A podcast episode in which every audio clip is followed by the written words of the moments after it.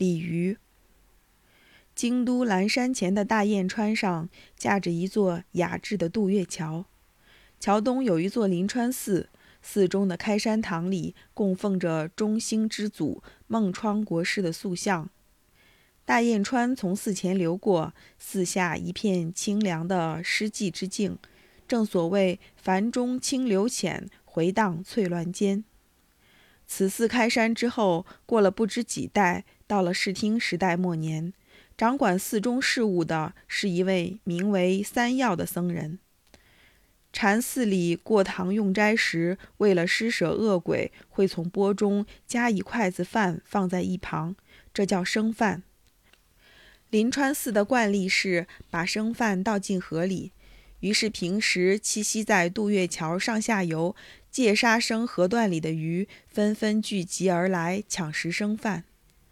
禅寺里每日都会施饭，鱼也都懂得。寺院敲响用斋唤钟时，鱼儿早就聚集到河边等着了。每日负责把生饭施与鱼的是一个十八岁的沙弥，名叫昭。昭出生于公卿贵族之家，孩童时代便入寺跟随三要学习坐禅和经书学问。每逢有高贵客人来访，他就负责奉茶待客。昭尚未剃度，还留着黑发，身着染色细绢和交织着金线的锦绣衣裳，看上去体格柔弱。不见血色的皮肤，雪白透明，五官明澈端正，线条分明，是一个很有男性美的青年。他从入寺时起就每天去喂鱼，久而久之，早已熟悉了鱼，仿佛与鱼是朋友，也是兄弟。五月里阴郁小雨的一天，到了中午时分，昭想着河里的鱼一定在等着他去。就带上若笠代替伞遮雨，拿着生饭走到河边。河面上浓雾缭绕，天空乌云缝隙间露出些许晴蓝。不远处，龟山和小仓山上的松树枝叶在空烟雨色里，犹如纸上印开的淡墨。朝一只脚刚刚踏上临近水面的岩石台阶，就看见岩石背后河岸和水面之间横亘着一片薄红色。他凝神细看，明白了这抹红是女子身穿的披衣。一个年轻女子头上罩着薄红披衣，横倒在地上。着急忙冲下沙石河滩，奔到女子身边，半扶起她，连声问道：“你怎么了？”只听女子用孱弱的声音答道：“她昨日粒米未进，饥饿疲惫交加之下，想来掬一口水喝。她好不容易挨到水边，却在不知不觉间失去了知觉。若是如此，幸好我有施于鲤鱼的生饭，如不嫌弃，就请充饥吧。”昭说着，将饭钵拿到女子面前。女子欣喜地吃下生饭，喝下朝为她掬来的水，终于恢复了一点元气后，开始讲述自己的身世。在英川之乱中，细川胜元和山明宗权两个首领战死之后，战乱中心的京都大势趋稳，稍得喘息，而内乱的火种早已扩散到四面八方，各地小规模征战不断。在这种情况下，细川和山明两方手下将领纷纷担忧起自家领地的安危，顾不上在京都对峙，匆忙返回了各自受封的领地。细川手下有个幕僚，名叫细川教春，本来镇守丹波一地，战乱中他也和其他武将一样，匆匆忙忙地离开了京都。叫春的独生女儿早百合在十四岁时，趁着战火小康之际，被父亲从丹波接到京都。三年来，一直在京都随师学习茶道、古籍学问、舞蹈和小鼓。今年春天，父亲仓促返回丹波时，满心以为会很快平定骚乱，马上就能重返京都。于是他留下一笔充裕的生活费，让十七岁的女儿与两个男女侍从留守京都大宅。无奈事与愿违，领地的情形每况愈下。不仅听不到父亲的捷报，最近更是彻底断绝了消息。坊间隐隐传言，父亲一族人在骚乱中遇害，几近灭族。侍奉早百合的男女仆人见大事不好，翻脸无情，合谋将宅邸偷偷卖给别人，又把宅中值钱的东西搜刮一空后，携款逃跑了。早百合担忧父亲的生死，加上年轻女子独自住在京都不安全，决心一个人返回丹波。但她身无分文，也未做长途准备，行不多远，便在途中遭遇恶人。他惊慌逃离，终于在惊恐和饥饿之下，在河边用尽了力气。女子说完，气气抽泣起来。多蒙法师搭救，无奈我前路未卜，途中多难，而我已没有向前迈出一步的勇气，不如就投身这清波，一了百了吧。姑娘哭得越发伤心，昭听到这一番话。也心如刀割。若要搭救女子，最好的办法就是求助寺里，暂且收留她，待丹波消息明朗后再做打算。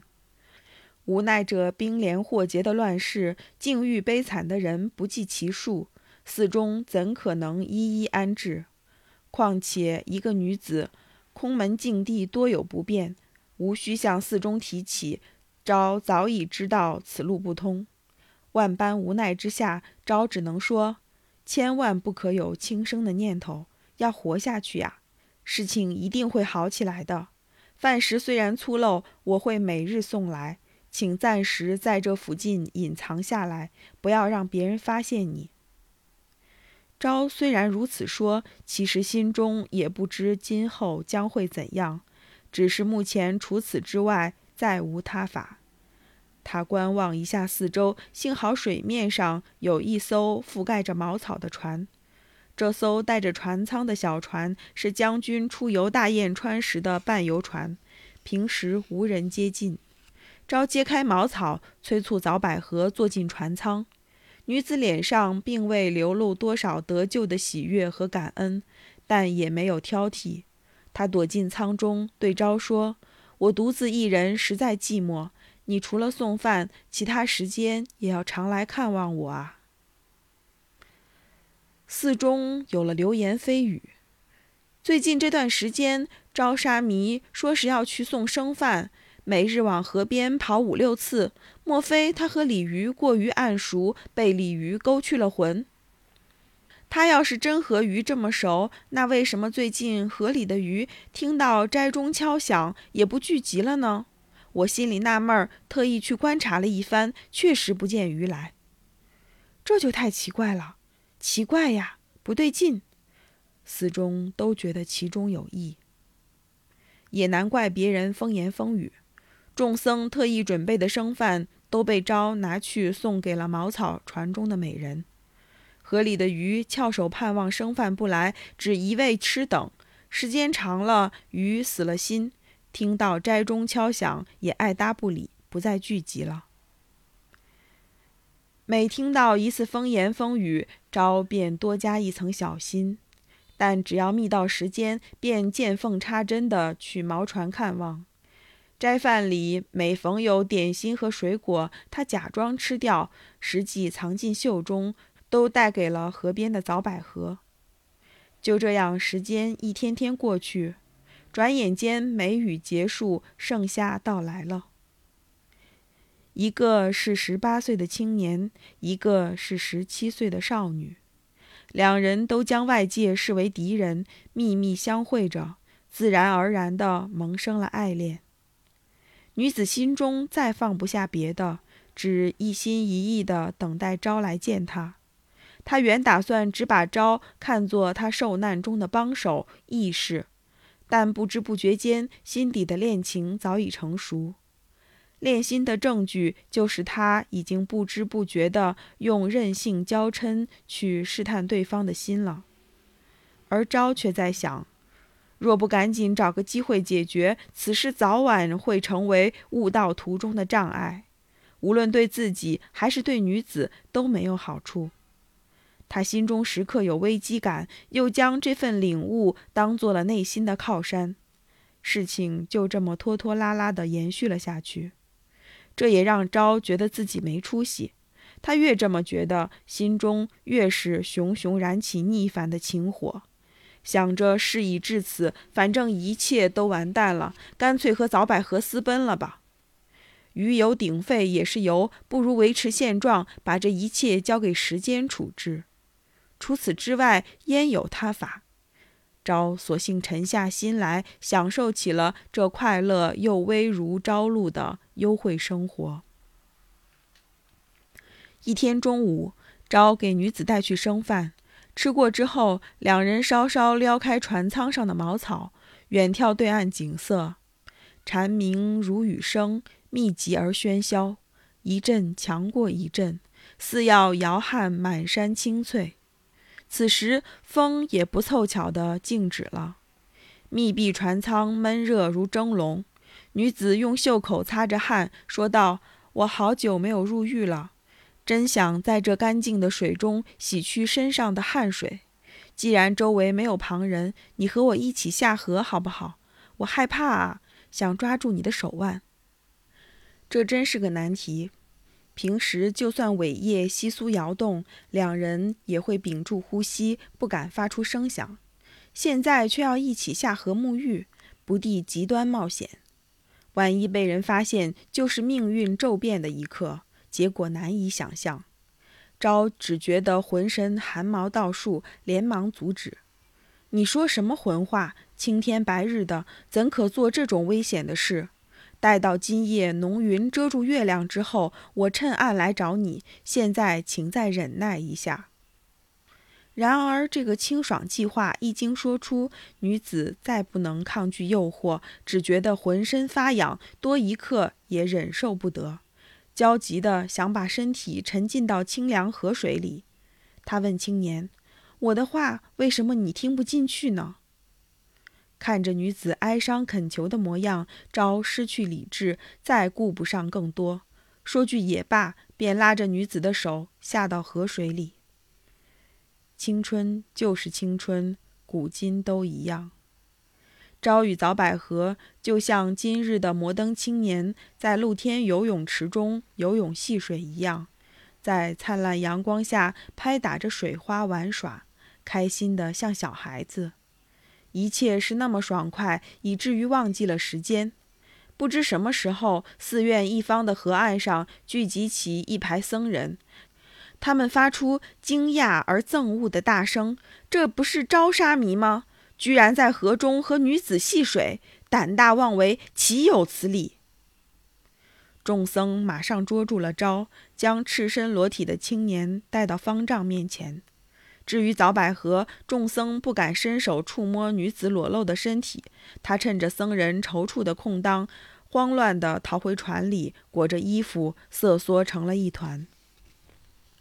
三要和尚闭着眼睛，一边静听众僧申诉，一边频频颔首，最后开口道：“知道了，但是你们确定吗？和朝沙弥在一起的真的是女子？”你们没有把鲤鱼错看成女子吗？这也太荒谬了！一名僧人怒目反驳。三要制止住僧人，说：“究竟是女子还是鲤鱼？我未亲眼看见，自然无法判断。我看就让昭公与诸位做一场论法好了，看过对决结果再做裁决不迟。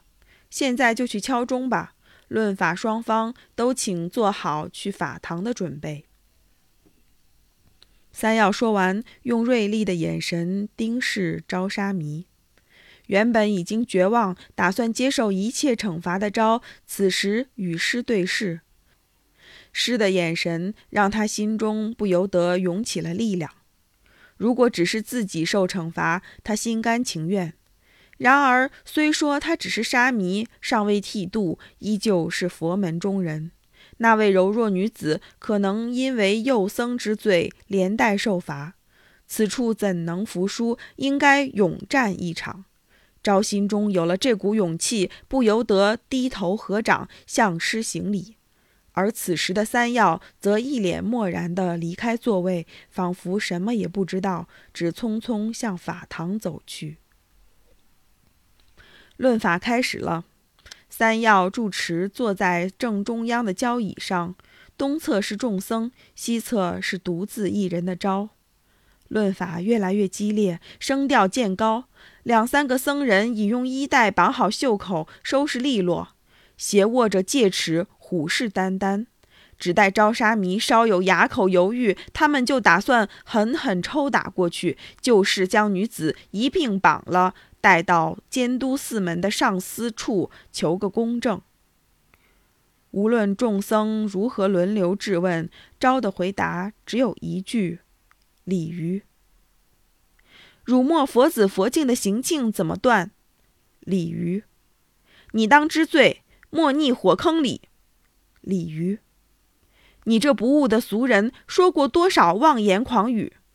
鲤鱼，腐肉招迎。鲤鱼，双方的话完全不成问答。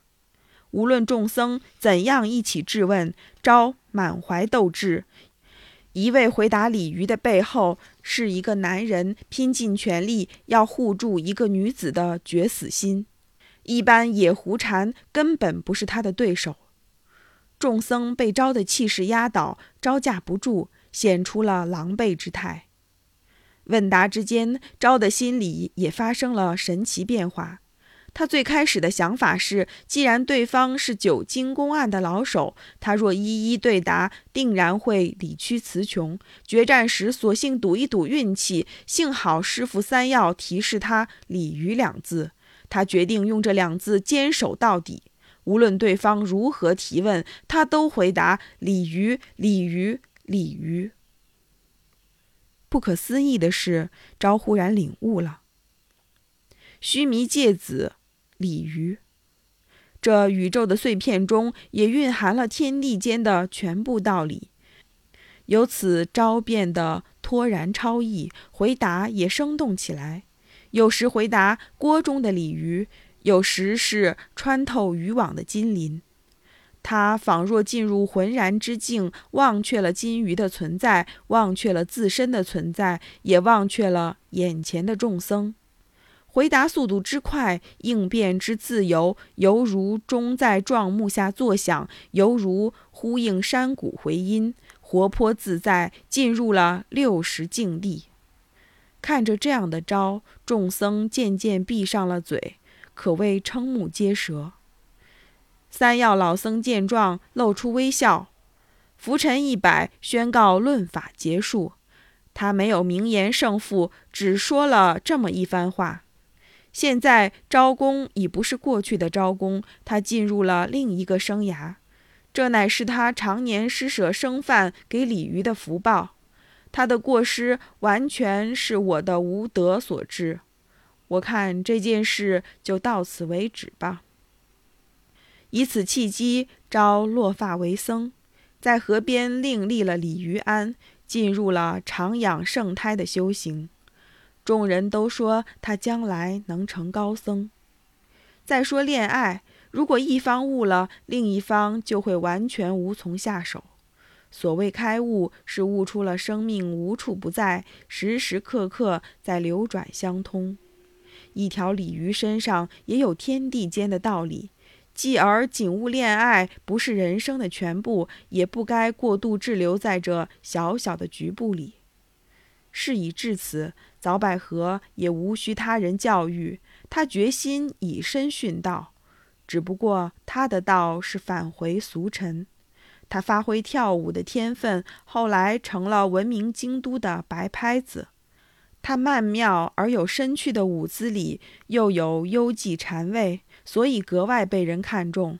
这使他做了鲤鱼庵的大施主，经常进出庵中听闻佛法的结果。事后，三要住持为了避免过失再度发生，就算年事已高，依然一手包揽了每日去河边施舍生饭的活计。大雁川的鲤鱼听到斋钟敲响，又聚集到寺前川边翘首等待了。昭和十年八月。